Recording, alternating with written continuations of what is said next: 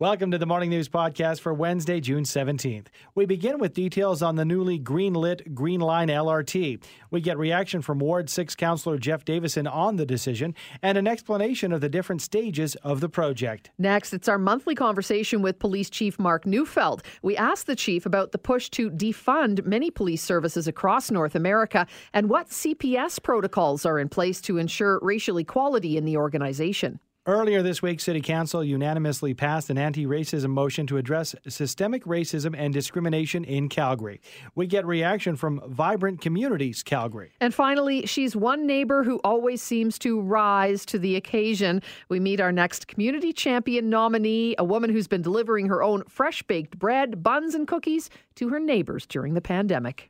It is 8:11 now and yes, it is most definitely Calgary's biggest infrastructure project to date. Getting the lowdown on the newly approved Green Line LRT. We are joined this morning by Ward 6 Councillor Jeff Davison. Good morning, Jeff.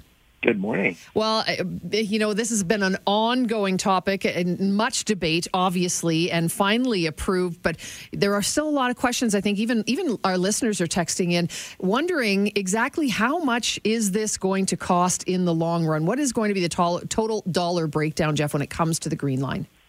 Yeah, well, I mean, the total breakdown of the cost of this is expected to be about $5.544 billion.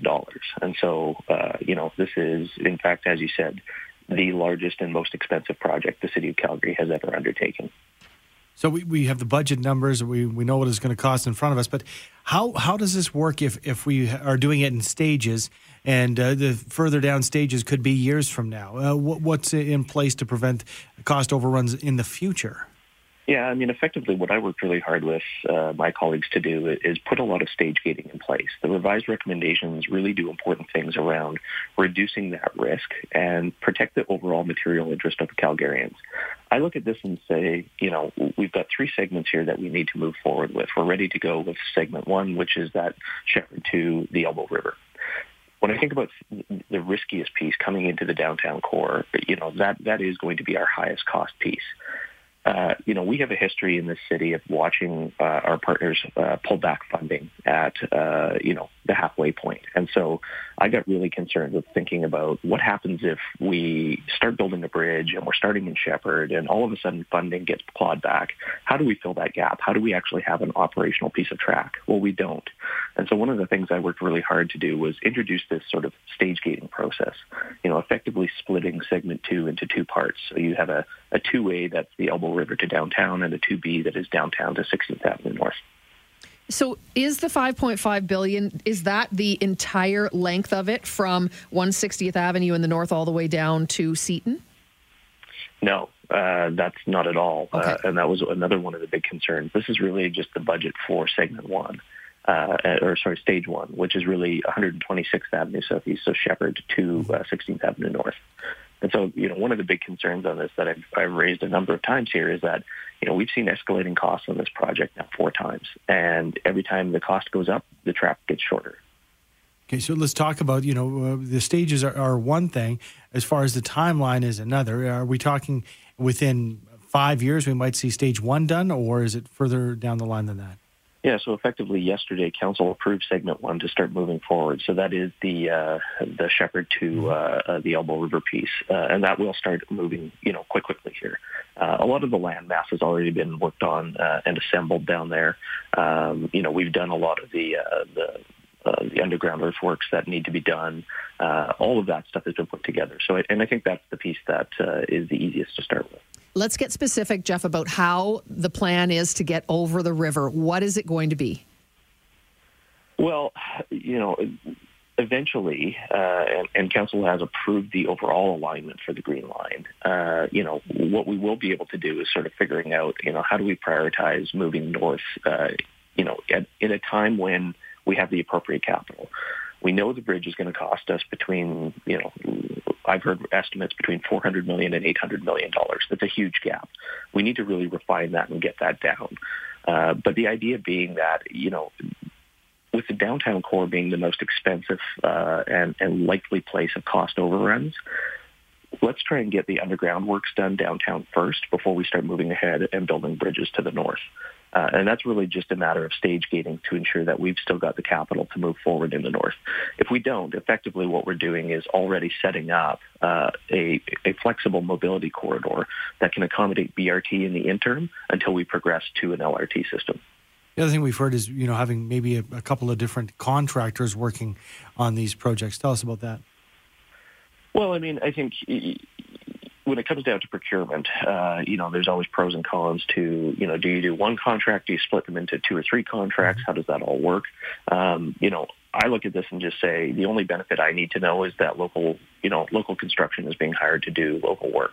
And so when it comes down to things like the South Lake, the downtown part, uh, you know, there's a lot of expertise right here in the city that can move forward and help us achieve those goals. When it comes to things like a bridge, you know, there's really only a handful of companies globally that would be, you know, able to come in and assist us with doing what we're doing. So, you know, my priority right now is that if we're going to get people to work, let's make sure we're putting, you know, Calgarians to work first. The good news is the decision has finally been made, and no doubt we'll be chatting with you further as we start moving along, Jeff, and, and get digging a little deeper into the details going forward. Thank you so much for joining us. Appreciate your time. Thanks, guys. That's Ward 6 Councillor Jeff Davison. 708 on the morning news. Calgary Police Chief Mark Neufeld joins us this morning for his monthly visit with us here on the morning news. Happy to have you here. Good morning, Chief. Good morning, uh, Andrew and Sue. Well, let's start with a term we've heard a lot lately. It's defunding. What's your stance on this much used word that's been circulating for the past several weeks when it comes to police services?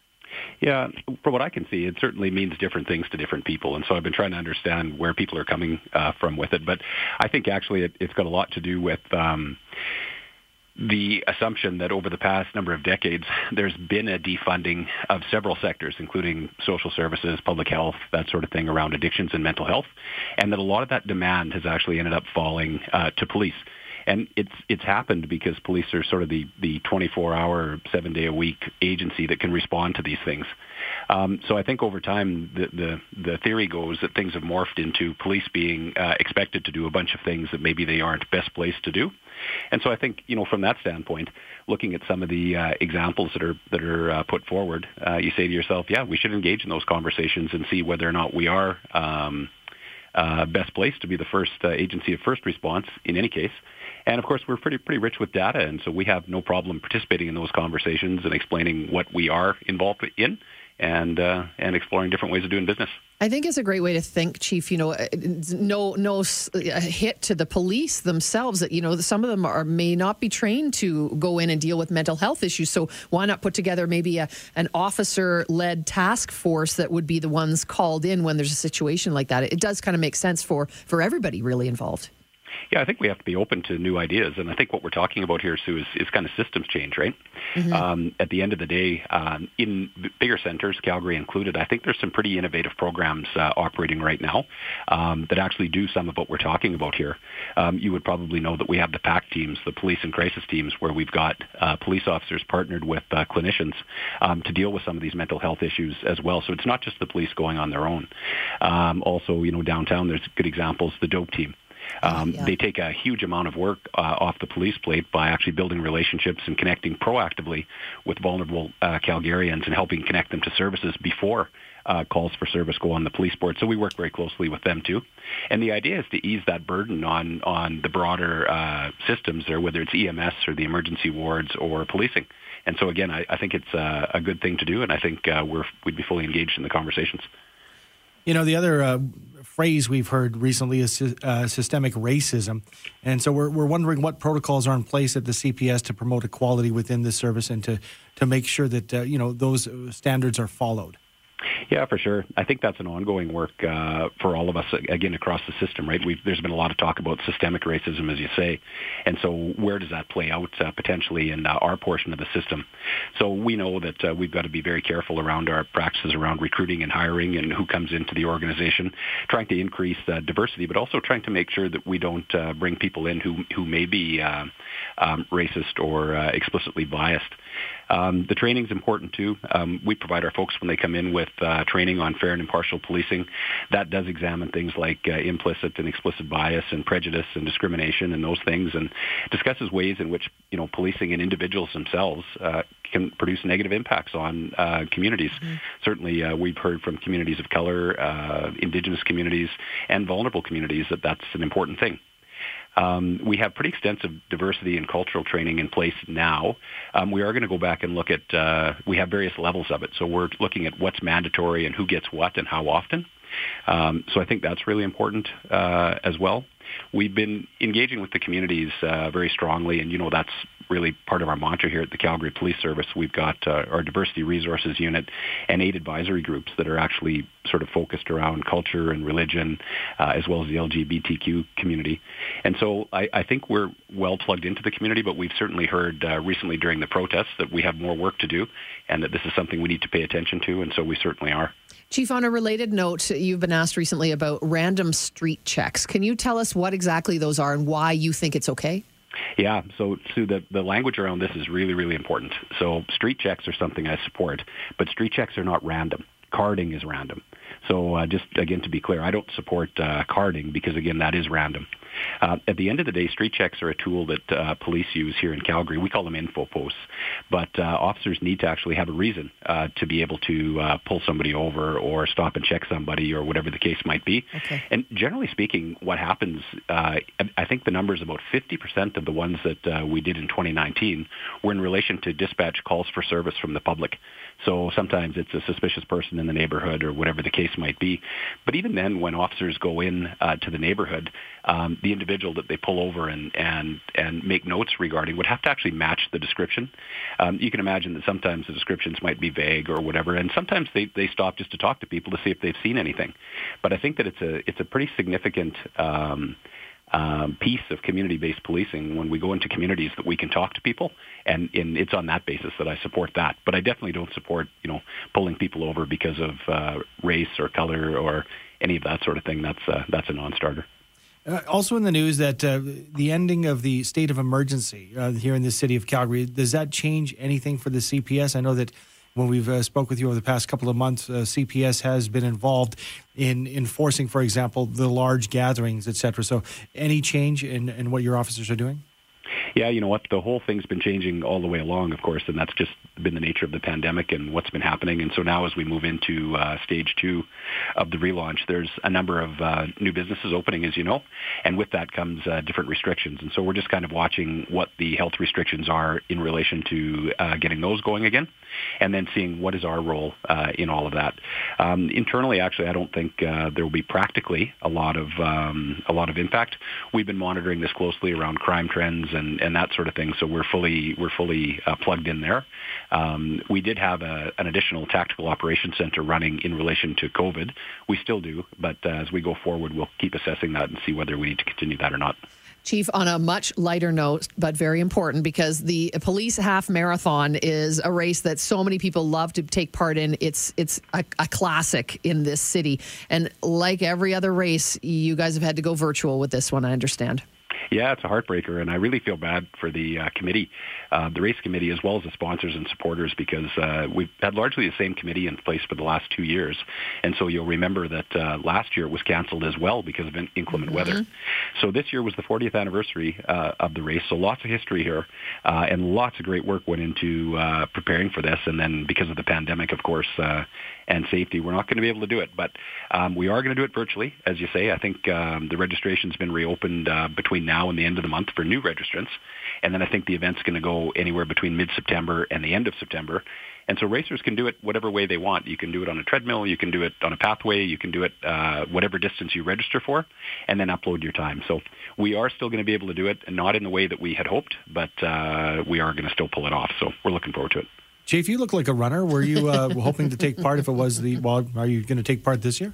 Well, I, Andrew, I was sort of starting to feel like maybe I'm the I'm the uh, the problem here. the bad luck charm. I, yeah, I registered last year and it didn't go, uh, and then I registered this year and it didn't go. So, but I but I am going to do it for sure. My wife and I both uh, registered for the 10k, and so we're looking forward to uh, doing that. And so between uh, the mid September and the end, there we'll definitely be out there with everybody else. Okay, well. Uh, maybe not together, but we'll be there. We'll compare your time with Andrew's time in the 10K then, because I think he said he's going to participate this year. Mine's year. from the couch, so you win. You you can do it, Andrew. I, I, I got my money on you. Uh, people can get online at halfmarathon.cpsevents.ca and sign up for that. Thanks for joining us, Chief. Always appreciate your time. Thanks, you guys. You too. That's Calgary Police Chief Mark Neufeld.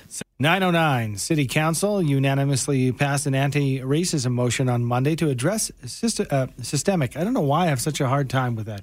Systemic racism and discrimination in Calgary. With reaction, we're joined by Executive Director of Vibrant Communities Calgary, Meaghon Reid. Good morning, Meaghon. Good morning. So your reaction uh, to me, it, it seems like a no-brainer, and it was, uh, you know, passed unanimously. What are your thoughts on the motion?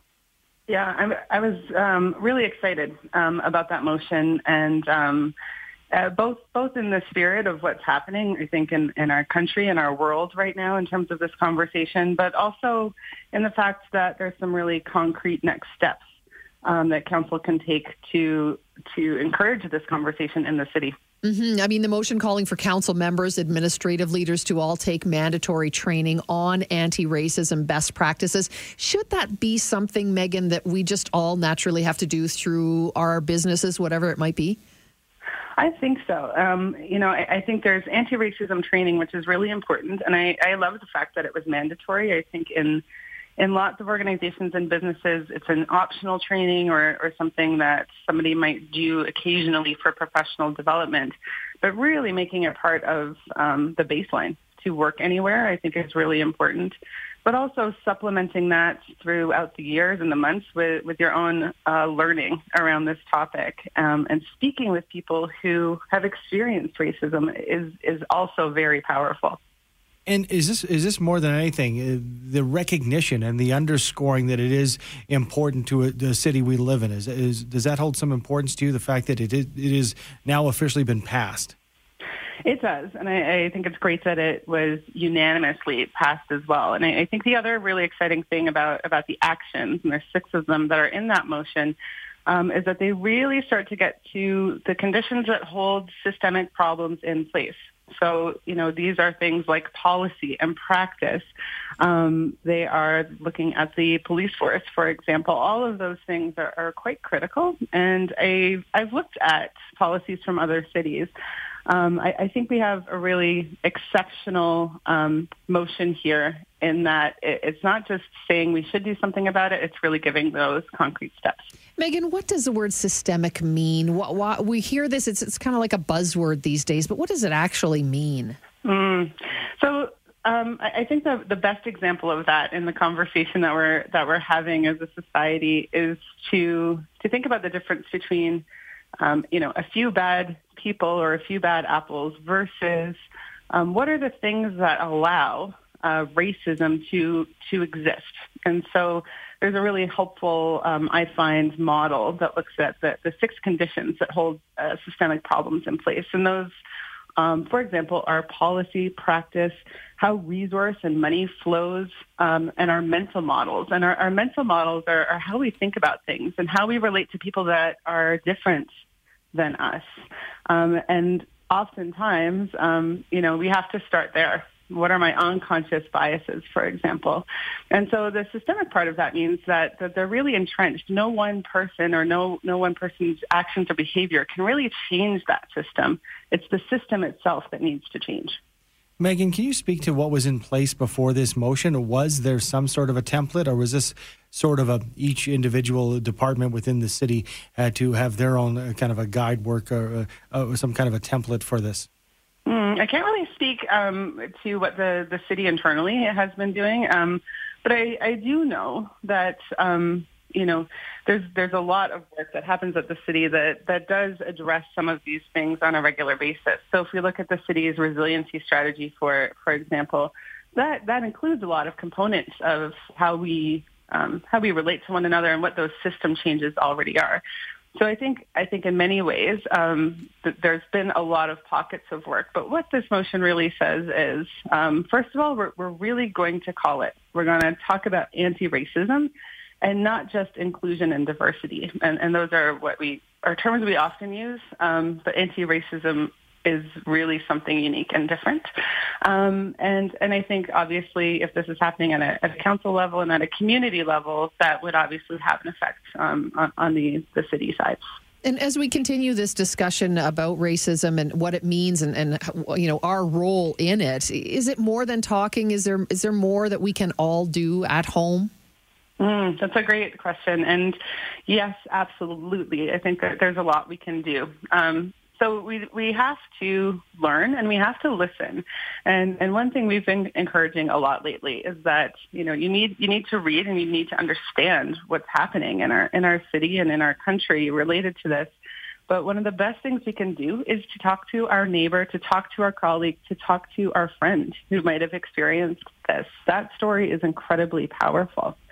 And once we've sat and maybe sometimes in that uncomfortable space of, of really understanding um, how we might be contributing to racism consciously or unconsciously, we, we need to act. There's a really great list on the Calgary Foundation's website, for example, of Black-led um, and Black-serving organizations in our city.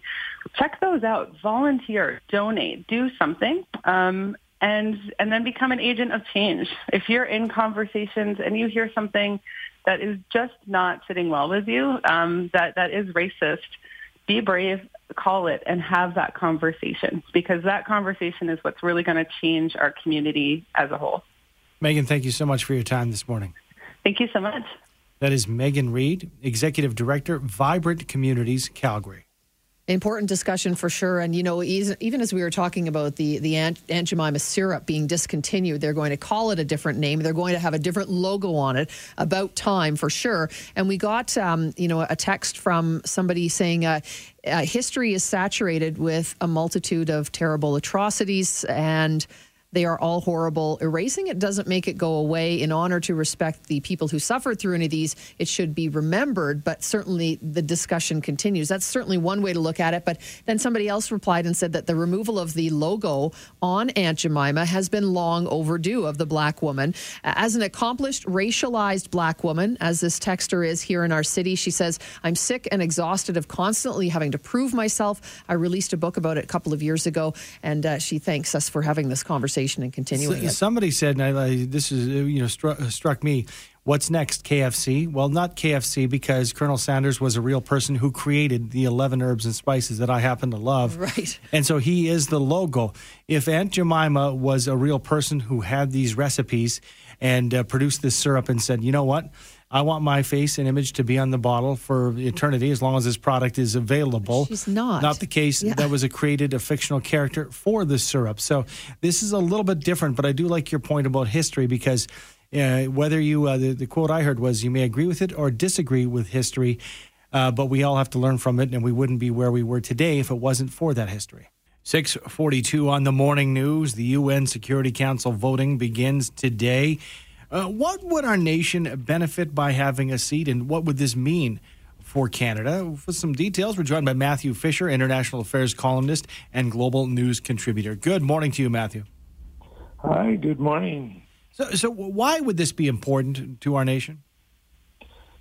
I'm a bit mystified as to why it is important to our nation.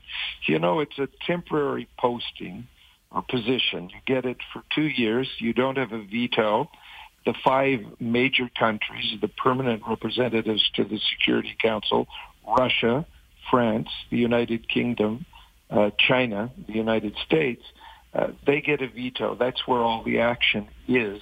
And to spend millions and to put uh, the prime minister and the country's reputation on the line over this, uh, it's a head scratcher. I, uh, I really have never understood it. I don't understand it uh, now. I don't think Canada can influence anything. Uh, I don't think our policies are in step with what the UN really is talking about much these days. And uh, I think that will continue in the future. Matthew, you say it costs millions. Does that mean the Canadian government is spending millions of dollars to try and get this seat? How does that work? Well, we are spending, uh, I think it's about 15 people were permanently for the last couple of years assigned to New York from Canada. All of them live in extremely expensive apartments and whatnot because New York's expensive. And some of them, of course, have their families there. That's part of the expense, and that totals uh, between one and two million dollars. But the bigger expense, and we really don't know what it costs, is what promises are we making to try to get the votes of different countries? Uh, a lot of the votes uh, are in Africa. Every nation, no matter how small, little countries in Oceania that have 6,000 or 10,000 citizens get the same vote as uh, the United States does, for example, or, or Russia. And we don't know what those problems, we've heard a little bit uh, by talking to diplomats and whatnot. We will open embassies, uh, at least one in the South Pacific. It's a posting that I guess every diplomat will want. It'll be Tahiti or Fiji or something. But uh, that by itself will cost several billion dollars. We're going to do the same with several new embassies in Africa. And basically, when you put those embassies there, people will come wanting money from you. So it's very difficult to get a, a grip on the cost, but I, I believe it is many, many millions of dollars. And tell us about the process when it comes to the voting as far as would we have a decision today and how many other nations are in the running? Uh, they vote in geographic blocks, and Canada is lumped in with Europe. And this year, the European nominees are Ireland and Norway. They're both thought to be ahead of Canada. Every nation gets a vote. The voting begins this morning in about 15 or 20 minutes time. But because of the coronavirus, the votes will take a long time to tabulate. Uh, each country will come in to vote in a small group. This takes quite a bit more time, and you have to reach a threshold of 130 countries voting for you to get in. So it's very likely that there will be uh, two rounds of voting, not one. Some people think the vote may go into tomorrow, that it won't be resolved today. I, I haven't got a clue. I do know that it is going to take uh, longer uh, than it usually does. And then if you win the seat, that seat is yours in the Security Council uh, next year and the year following. It begins in January uh, 2021. Matthew Trudeau says securing a seat is not an end in and of itself, but a way for Canada to continue to be influential around the world. So, why is it everybody else seems to find uh, or have such a difficult time finding what that influence would be? because we have no influence. we don't have we don't have a foreign policy. We haven't had a foreign policy review or discussion of this for so many years. During the federal election, there was to be a debate on foreign policy. It was to be held in Toronto at the Munk School at the University of Toronto. Uh, Trudeau walked away from that. He didn't want anything to do with it. And just as bad, the Conservatives and the NDP and the Bloc Québécois did not even protest that he walked away. They all just said, fine, we won't even discuss the issue. That gives you an idea of where it is just within our own country. But overseas, uh, Canada said it was back. The Prime Minister said in the election campaign in 2015, Canada was back and peacekeeping was going to be a big deal. Well, in fact, in five years, we sent 250 peacekeepers for one year to Mali. Uh, CP came out, the Canadian press, with a tally a week or, or two ago saying we only have 36 peacekeepers overseas. We used to have 1000s mm-hmm. I think the CP figure's inflated. I can only come up with 19 or 20 people. On humanitarian aid, mm-hmm. Harper, uh, Stephen Harper cut humanitarian aid. And then what did Justin Trudeau did? He cut it even further. And so our credentials on all of this, uh, to me, it is ridiculous that we're trying to get this. I can't figure out why we want it costs far too much money. It is a vanity project, basically, for the prime minister. The problem is when you attach your name to it, if you don't get it, then you suffer some kind of loss or embarrassment. A bad look, perhaps. Thank you so much for your time this morning and breaking it down for us, Matthew. Thank you. That is uh, Matthew Fisher, international affairs columnist and global news contributor. 819 on the morning news. Uh, very excited. Our community champions uh, continuing till the end of this week. Still have an opportunity at 770chqr.ca to get online, hit the contest tab, and look for the community uh, champion icon as Marilyn Kodalek did. Uh, Marilyn, uh, good morning to you. Good morning. And I have to be clear, you're the nominator, as we always talk to the nominators who have found somebody they believe is deserving for recognition for going above and beyond uh, during the lockdown, during the pandemic. So, uh, who is uh, your nominee and, and why? Um, I nominated Tammy Ringstad for the Communion Champion because there is no one I know who places so much value on the importance of community. Since the start of the lockdown, Tammy has been concerned about the effects of isolation on her family, friends, neighbors, fellow parishioners, and strangers who needed a helping hand. She has been taking on baking bread, buns, and cookies and hand delivering them. She has made over 180 deliveries. She has been baking up to eight loaves a day and delivering them fresh. She's also been shopping and running errands for people who have been shut in. Wow. She, she just sounds yeah. like a wonderful person, Marilyn. She is. It, this also includes an aunt and other friends in Red Deer. Wow.